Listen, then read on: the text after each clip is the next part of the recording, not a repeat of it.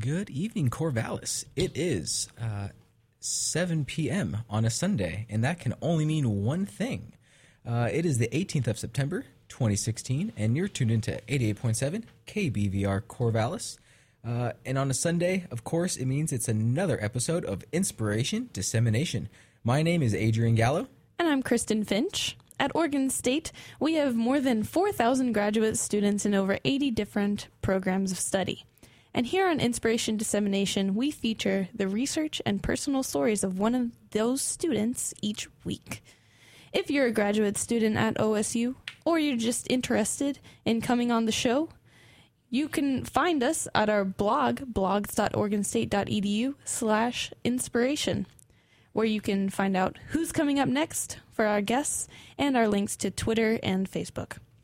Now, inspiration dissemination is recorded live, and should they occur, any opinions expressed on the show are those of the hosts and their guests, and do not necessarily represent Oregon State University or the station. Tonight, we are joined by Paul Snyder from the College of Science. Say hi. Hey, it's great to be here. All right. Well, we're very happy to be on the show, and uh, I'm sure, as you have noticed, Paul, uh, around the university, there are many young beavers moving in, uh, moving into the dorms. So uh, I'm, I'm going to give a little, a little bit more of an intro to this show. Uh, we talk about graduate students, and today we are so lucky to have you on air. Um, what exactly is it that you do in a very uh, broad sense? Oh well, I'm here at Oregon State University doing research on amphibian diseases and immunity. Uh, currently, amphibians are undergoing a massive decline. Uh, for the last three decades, um, they've been the most rapidly declining vertebrate taxa on the planet, and um, we believe over 160 species have already gone extinct. So I uh, wow. do disease work, trying to determine um, some of the causes and really suss out what's happening so we can tell if it's a, a bigger issue that can be corrected. So, wow. what exactly is disease ecology? Yeah. So, disease ecology, uh, which is the primary field of my research um, thus far, is um, the study of diseases and how they uh, move between hosts, how they move through the environment, and how they move through space and time, and also how they change and, and adapt. So now, by host, do you mean uh, do you mean humans or do you mean animals? You know, what do you mean by that? So uh, yeah, host could be uh, anything that gets infected with a disease or a pathogen. Um, so it could be a person, or it could be an amphibian, uh, or it could be a bird, or something in the ocean. It could really be anything. Um, and we just, you know, by applying the by by learning how to track a disease or understand a disease or how they work in one system, you can apply it broadly to multiple systems. Oh, so then, by that, you can then kind of understand and maybe even predict what could happen if an outbreak, uh, if you sense an outbreak may be occurring. Yeah, and that would be the the ultimate uh, goal of I think disease ecology is to be able to be a predictive uh, predictive force in disease work.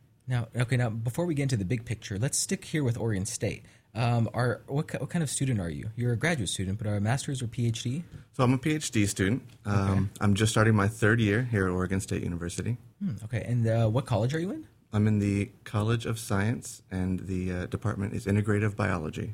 Nice. And uh, for you young beavers out there, uh, there are many, many graduate students that make the world go round, and uh, Paul is just one of them. Uh, Paul, who's your principal investigator? So I am in the lab of Dr. Andrew Blaustein who is an amphibian uh, disease ecologist.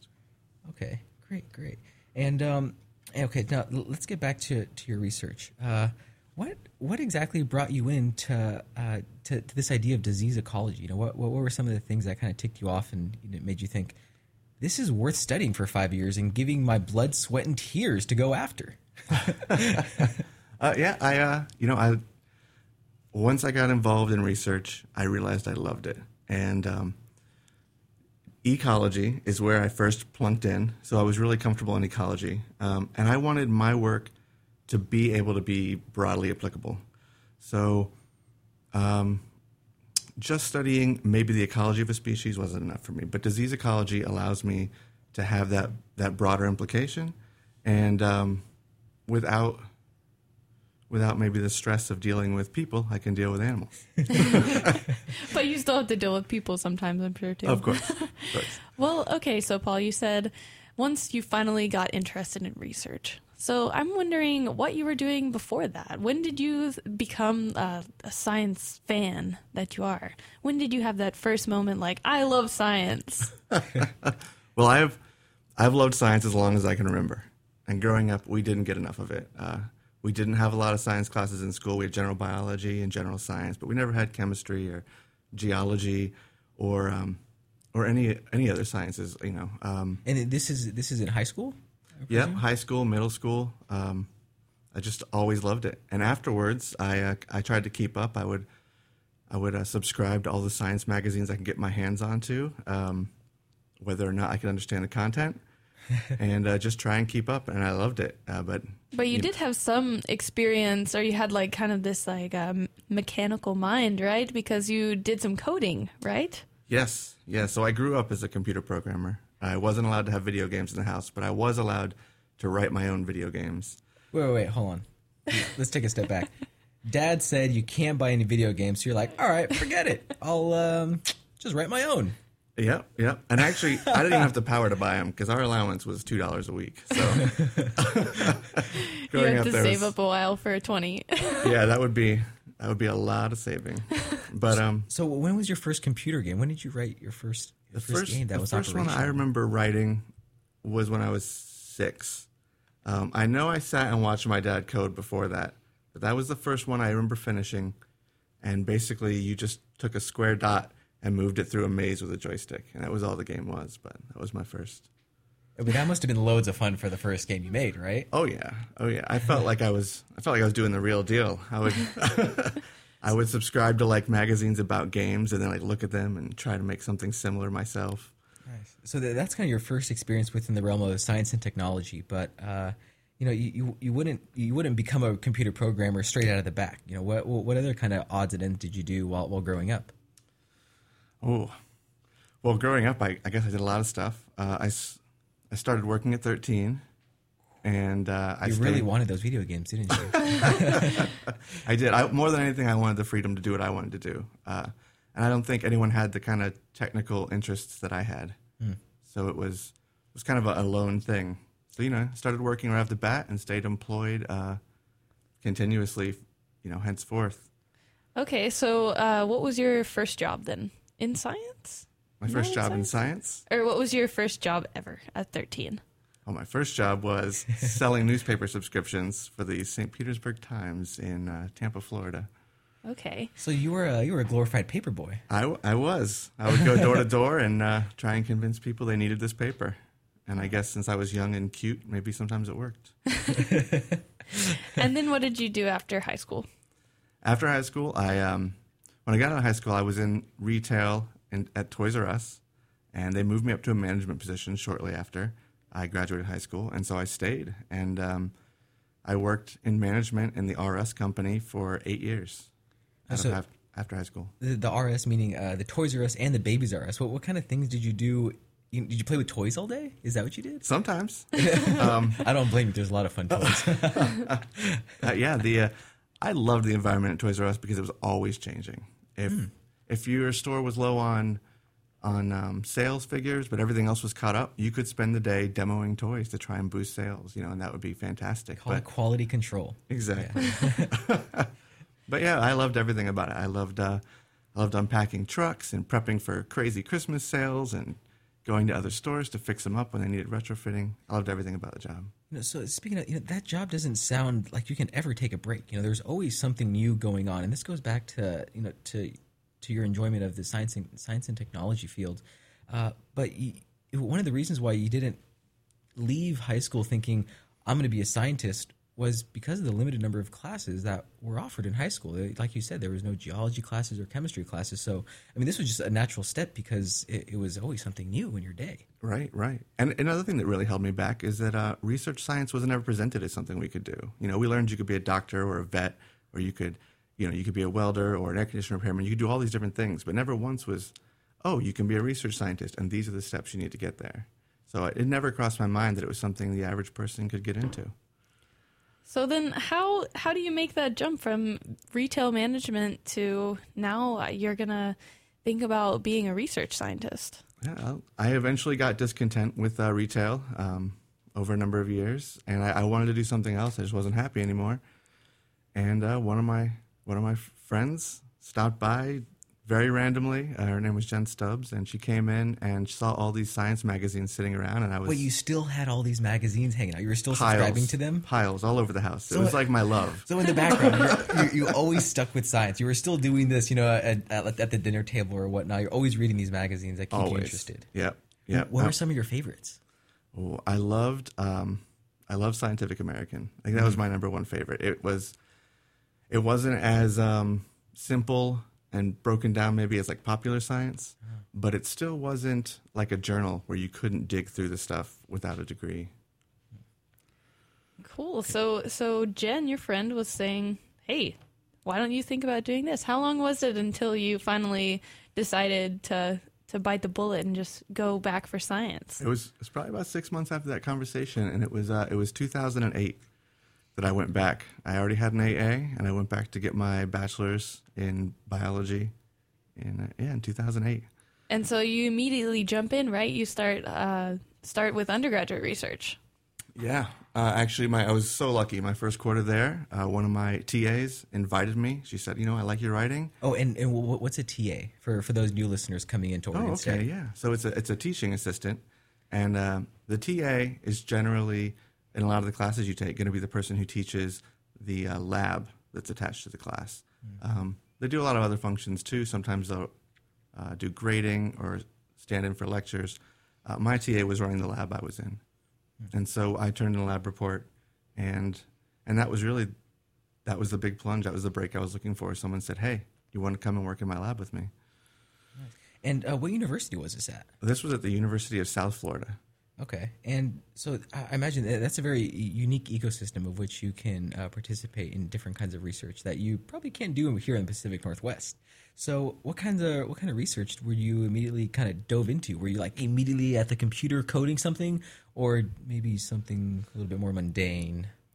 Yeah, yeah, it definitely started mundane, and I've always been hesitant to mix my coding hobby with my like career path Oh, because I don't want to stop loving my hobby. okay, okay, we'll come back to that. But um, yeah, I I started washing dishes. My first quarter, I washed dirty dishes in the lab. That was it. Wait, like plates and spoons and stuff. Um, yeah, petri dishes and beakers, and and I was excited just to hold this stuff. I'm like, I know this is an Erlenmeyer flask. This is awesome. I get to wash one. I get to hold it. I get to see these things used.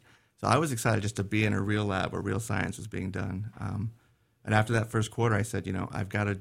I've got to get my hands dirty with more than just this washing, and uh, Well, your hands were pretty clean by then, right? I guess so. Maybe I needed to get them a little less pruny oh yeah, but um, they uh, they were happy to oblige, and my graduate student mentor uh, took me in and, and got me involved in the experiments in experimental design and data analysis, and it was just fantastic. I've never looked back. So so then you've got you've you've got your feet wet in the lab now, or you got your hands wet in the lab now, and and clean hands, very clean hands. Right. And so you graduate from S- F- Florida, wait, South Florida University. University right? of South University Florida. of South Florida. And then, uh, so what was your degree? Biology? biology. Biology. Yeah, majored in bio and a minor in chemistry. Okay. And then, so right after that, were you like totally sold? Next step is graduate school. I'm going to be a research scientist. I need a PhD. Is Was that your immediate next I- step? One of the professors whose lab I worked in, um, great guy, fantastic teacher, Dr. Lynn Martin. He wanted me to apply to be his PhD student, and I was terrified. I Well, told him, this is still yourself as an undergraduate, right? right, this is undergraduate.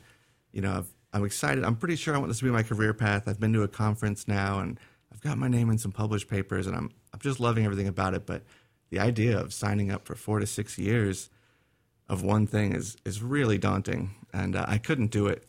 And I told that to the professor, but he, he wasn't interested in a master's. I said I would I could maybe try that, you know, but I couldn't I couldn't jump into the PhD, and so I didn't.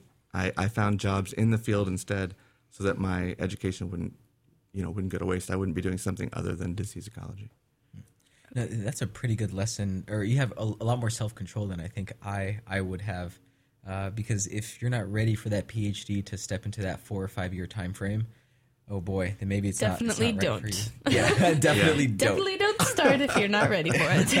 Follow your heart. yeah. So then, so at, at the University of South Florida, you did some undergraduate research looking at how parasites attach to tadpoles, and that was kind of your your first intro to disease ecology. Um, and and you said you had found some uh, you had found some work in in the similar field. So what kind of things were you doing once you finished your degree?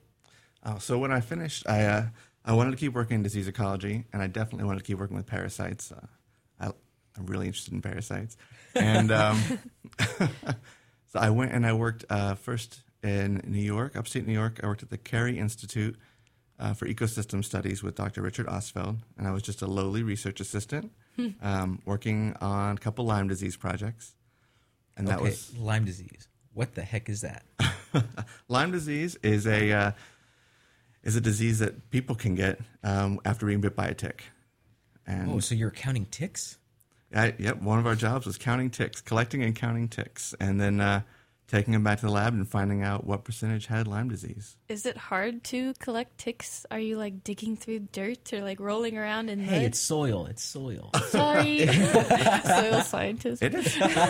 it's a pretty. It can be a pretty daunting thing. It can be fun too, but um, we would go out to a site randomly picked by the computer, and you drag a one meter by one meter um, cloth down a transect, and then you stop and count all the ticks that have attached to the cloth, and you collect them in a jar. But the thing I think that's daunting is you can't wear insect repellent, or you'll repel the ticks.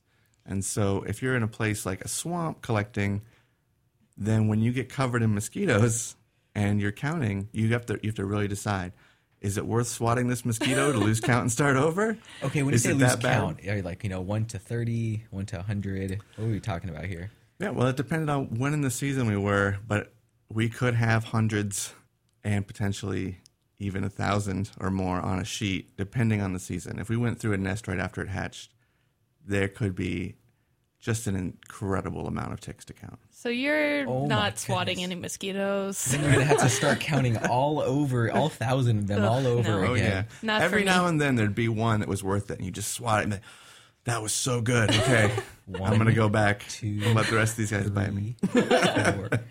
Start over. Yep. All right, so research not always so glamorous. Getting out in the field, maybe you look like a like there's been an alien Invasion missile or or something. You're in hazmat suits, getting bit by mosquitoes. Anyway, so you had Lyme disease uh, project, Yeah. and that was when you got into this kind of disease, or even more so into the disease ecology. And Yes. what was the end goal of this project while you were at New York? You know, what was the big picture idea? Well, the first project we did was to see um, if you could predict from an aerial survey or satellite image Lyme disease risk, and um, by by doing this, we would we would match up our results with the aerial surveys. We had uh, over 200 sites. The goal was to say, can we predict by looking at a photo what the risk is, and that would help in selling homes. And they could say, you know, you can buy this home. There's you know there's going to be X Lyme disease risk in this area. So you, you were kind of the field truthers, uh, so that you, so that way future people wouldn't have to go through and you know count ticks. Uh, you, you did the dirty work for them. Absolutely. So you went from you know keeping your hands really nice and scrubby clean to getting out in the bogs and getting destroyed by mosquitoes. Talk about a 180. okay, and for for those listeners just joining us, uh, you're listening to 88.7 KBVR Corvallis. This is a show called Inspiration Dissemination, where we talk to graduate students about their research and their road to graduate school. Uh, t- this evening, we're very gracious to be joined by uh, Paul Snyder. He's in the College of Science studying uh, uh, disease ecology, and uh, he has just finished up some uh, some work after finishing his undergraduate degree. He just finished in New York, and now where are you off to, Paul? After New York, I headed off to the University of Georgia. I um, Oh, where there are chiggers and ticks. there are indeed, ah, but no Lyme disease risk, so that's good. Oh, I Not didn't yet. Yeah, yeah. Somewhere around the Virginia line, the uh, deer ticks stopped carrying Lyme disease. Um, So at University of Georgia, were you also uh, a, a researcher, or um, a graduate student? You know, what was your position there? no, I was a I was the lab manager for uh, a Dr. Vanessa Ezenwa, a and lab manager. yep, Now, uh, describe for our listeners what it really means to be a, a lab manager. Are, are you sitting there with the books, making sure the numbers work out, or Are you washing dishware again? uh, lab manager has been my favorite job that I've ever had in my life, and it it involves a lot of things. Um, I definitely do keep the lab clean, um, make sure it's up to safety regulations. I uh, I did the accounting for Vanessa and her grants in her lab. Um, I order all the equipment. I plan and purchase all the flights for all the students uh, wherever they're going overseas. Whoa, wait, Um, overseas? Yeah. well, Why are you going overseas? Well, Vanessa's work um, was primarily in Africa. Um, she does do work in the states with bighorn sheep, but primarily she works with gazelles and uh, buffalo in Africa. Holy shenanigans! So, so th- th- this isn't just a, a hopscotch and a jump over the pond. Th- This is a heck of a trip to get to any field sites, and and your job as a lab manager was to kind of oversee some of these things if something went wrong. Yep, yep. And uh, when things would go wrong in the field, I would be summoned. So Okay, I'd and, get on a plane and head out to Africa to help. and before we before we get to Africa, could you describe you know what, what the big idea was uh, behind Vanessa's research? Um, so I think the most predominant research that I helped with was in South Africa, and um, that was on buffaloes and their parasites. And uh, buffalo had the buffalo in South Africa. A lot of them have tuberculosis as a TB outbreak. Um, I guess it's been since the 80s, really, so maybe it's not an outbreak anymore. But uh, they have TB, and like most wildlife, they also have a, a you know bevy of gut parasites, worms. And so for her for her research, which was also in part with uh, the Jolles lab here at Oregon State, um, they um, gave a drug to half of the buffalo to kill their gut parasites to see if they would be able to survive the TB better without gut parasites, and uh, you know what kind of changes are going to happen. And the results from that, which was a five year study, the results from that were really kind of surprising. They found that if you uh, remove the gut parasites, the buffalo definitely did live longer with TB. But that meant they also spread the TB to more of the herd. So by having less parasites, their immune system was allowed to keep the individual alive longer at the cost of the population. Now, what what does that? Maybe this is an unfair question, but what does that mean for the population level, the long term populations of these buffalo roaming around South Africa? You know, is is it better to keep the gut parasites to keep the transmission of TB low? I mean, it seems like that would be best for the herd. It'd be best for the herd that if you got TB, it kills you within a few years, and that way you'd have less time to spread it. Um, but you know, as I, I don't do conservation management myself, so someone might come up with a better plan. Yeah. Yeah, and if we think about that even more broadly, that's kind of scary for for thinking about other large mammals, Yeah. perhaps humans, Espe- yeah, and especially if thinking you thought about people. individual versus herd dynamics. So, Right, right. Because we Wow. could we could never make the call, you know, with humans and say, hey, it's better for all of us if we get rid of these people who are sick. You know, it's not something you can you can even suggest with humans. so it's a really challenging but interesting, I think, dynamic.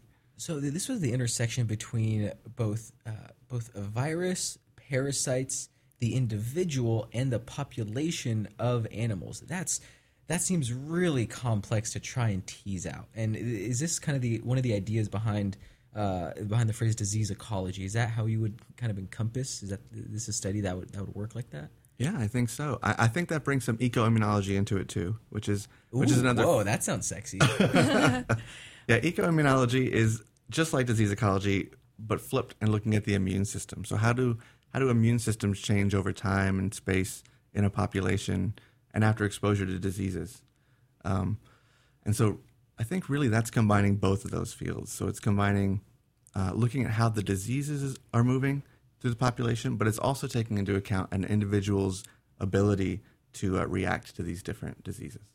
Now, just in terms of scale, immunology is very much at the molecular level, the individual proteins going back and forth and fighting things. But the the ecology of well, ecology itself is very much broad scale, and the the reconciliation between those two very different fields, it, it, that that is that new? This uh, eco immunology field, It is. It is. It's. Uh, I'd say ecoimmunology is probably less than two decades old. and in the world of science, that is basically brand new. That is brand new. because most people are only just now hearing about it.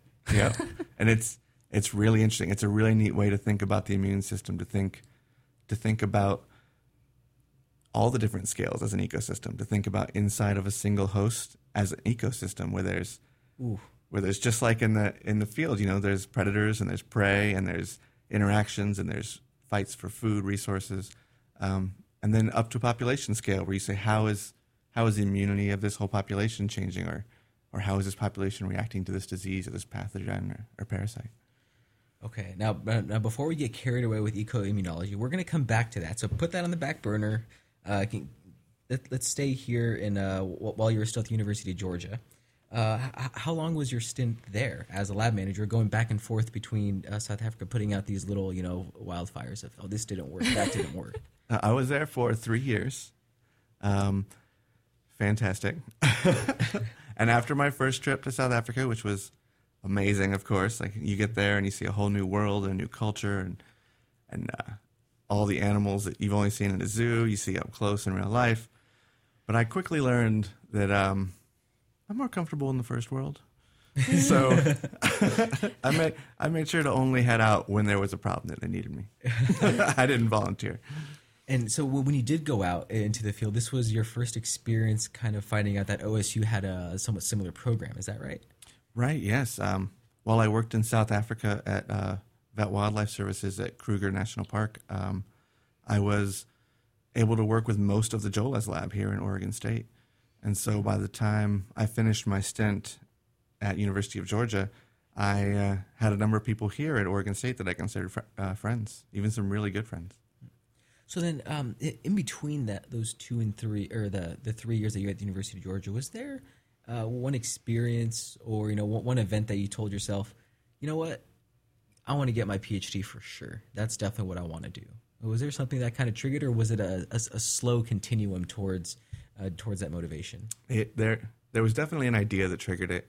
Um, I was having so much fun. I was working on the projects for all of Vanessa's grad students. I was working on her projects. I was working on my projects, but they were all directed by someone else. So, you know, I would learn all about the project and get to work on it and do all the science, but it was someone else's question, or it was Vanessa's question or one of the students' question, um, and I didn't get to direct the question.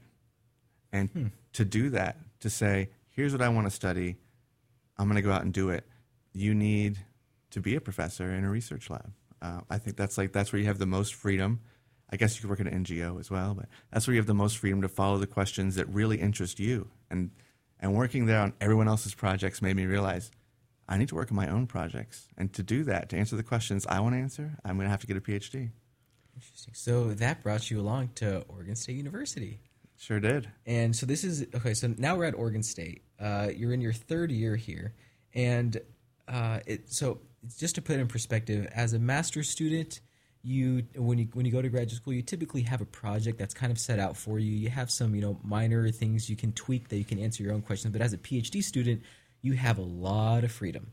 So now that you're here at oregon state uh, tell us a little bit more about your research now. Okay. So uh, currently i'm looking into uh, co-infection. And um, maybe i should back up and give a little background about why i'm looking into co-infection. Um, the the amphibian decline has been blamed on, on one thing after another, and I don't think we really understand what it is. Uh, the current the current blame for this is a fungal bacteria. We usually refer to it as BD. Um, its name is Batrachochytrium dendrobatidis. Um, so BD is a lot easier. Yeah. Um, and so this this chytrid fungus BD it it grows on the skin of frogs and it disrupts ion transport and leads to cardiac arrest. So they have a heart attack and die. Um, if they're unable to fight off this infection. And so that is the prevailing idea of why these amphibians are declining. Um, except re- that the oh, go ahead. Remind our, our listeners that we discussed this in the beginning of the program, but you know why why do we care so much about amphibians, anyways? Oh well, the amphibian decline uh, is really interesting. When it first started, the uh, the slogan maybe from the scientists was, "This is the canary in the coal mine for the planet." Um, oh. Amphibians' skin is permeable to water, and so any pollution in the water ends up right in their bloodstream.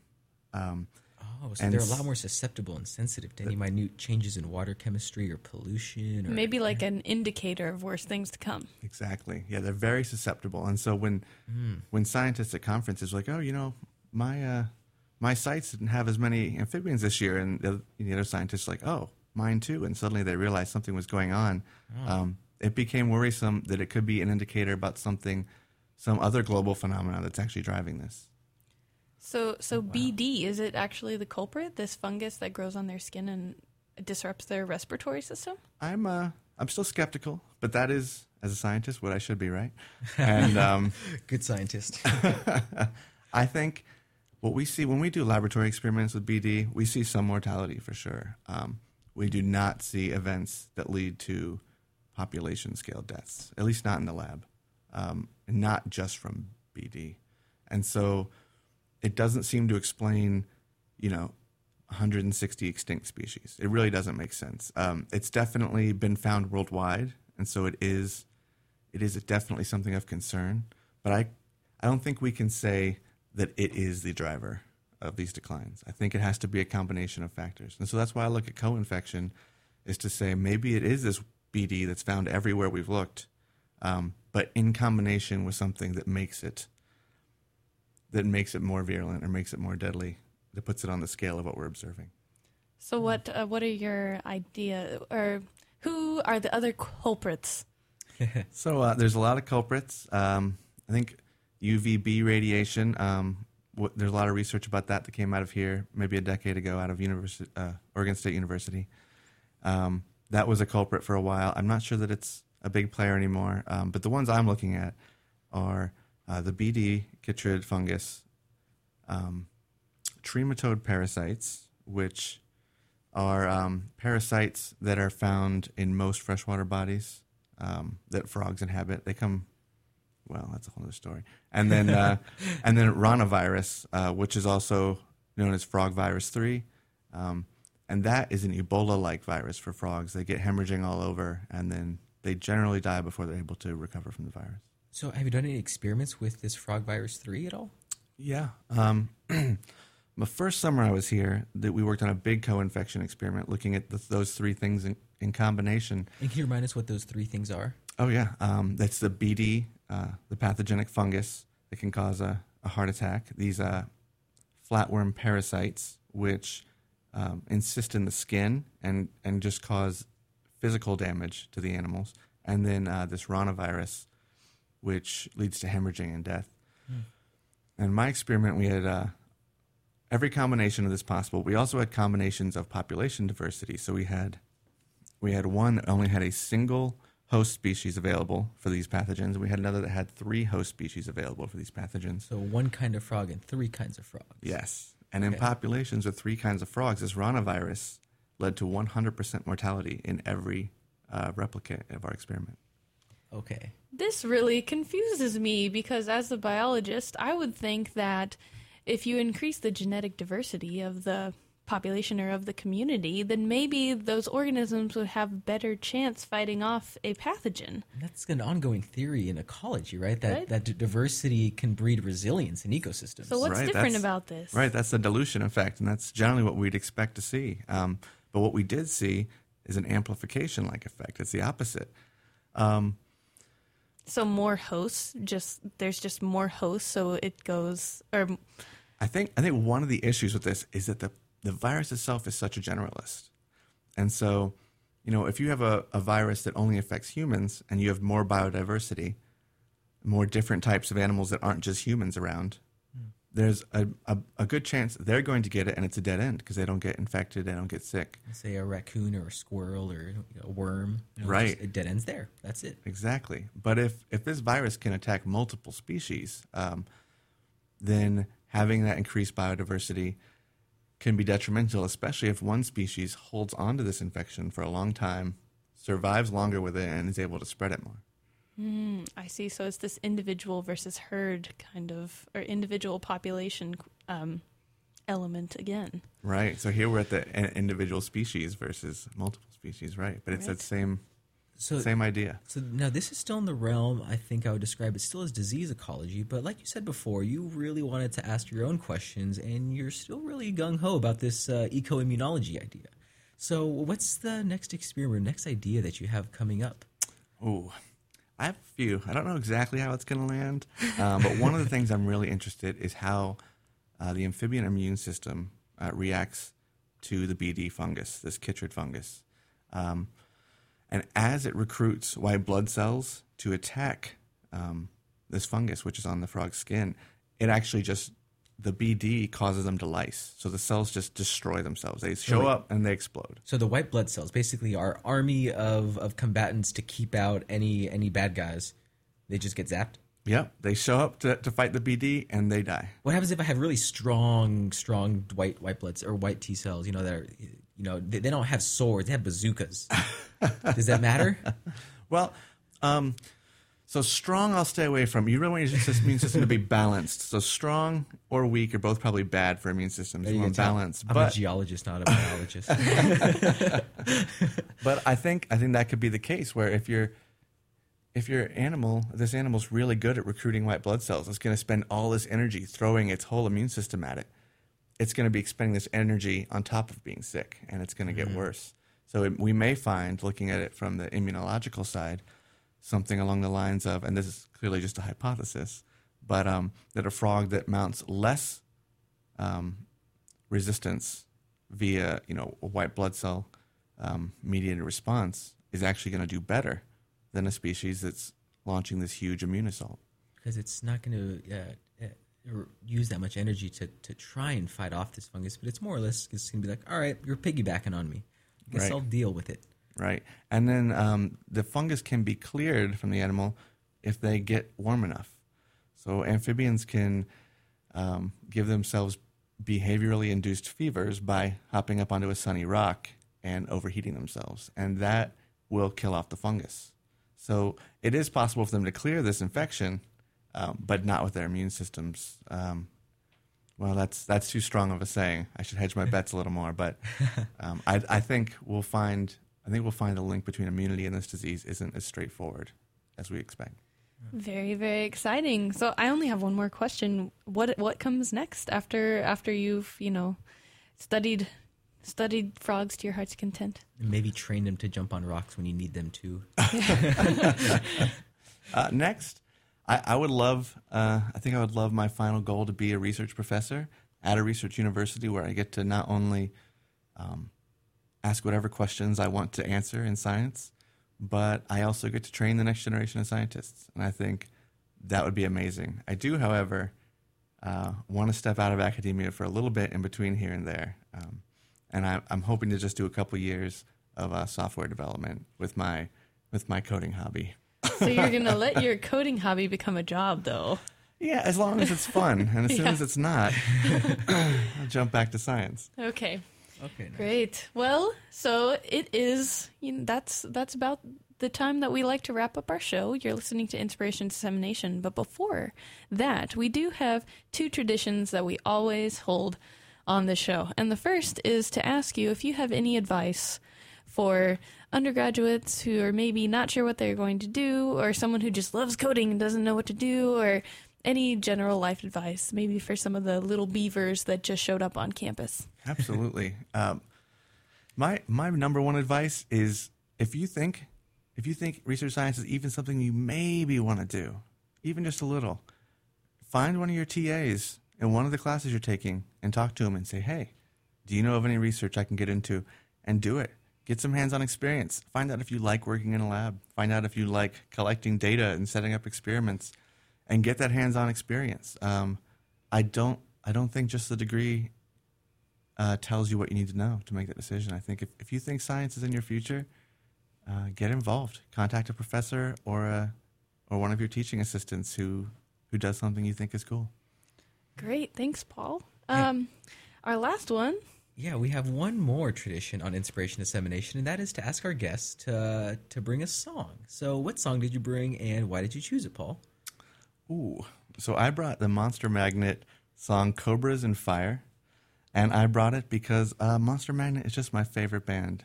They are uh, like um, science fiction, psychedelic, hillbilly rockers, and uh, it is just so much fun. There's never any whining about broken hearts or anything. it is just nonsense and rock music, and I love it.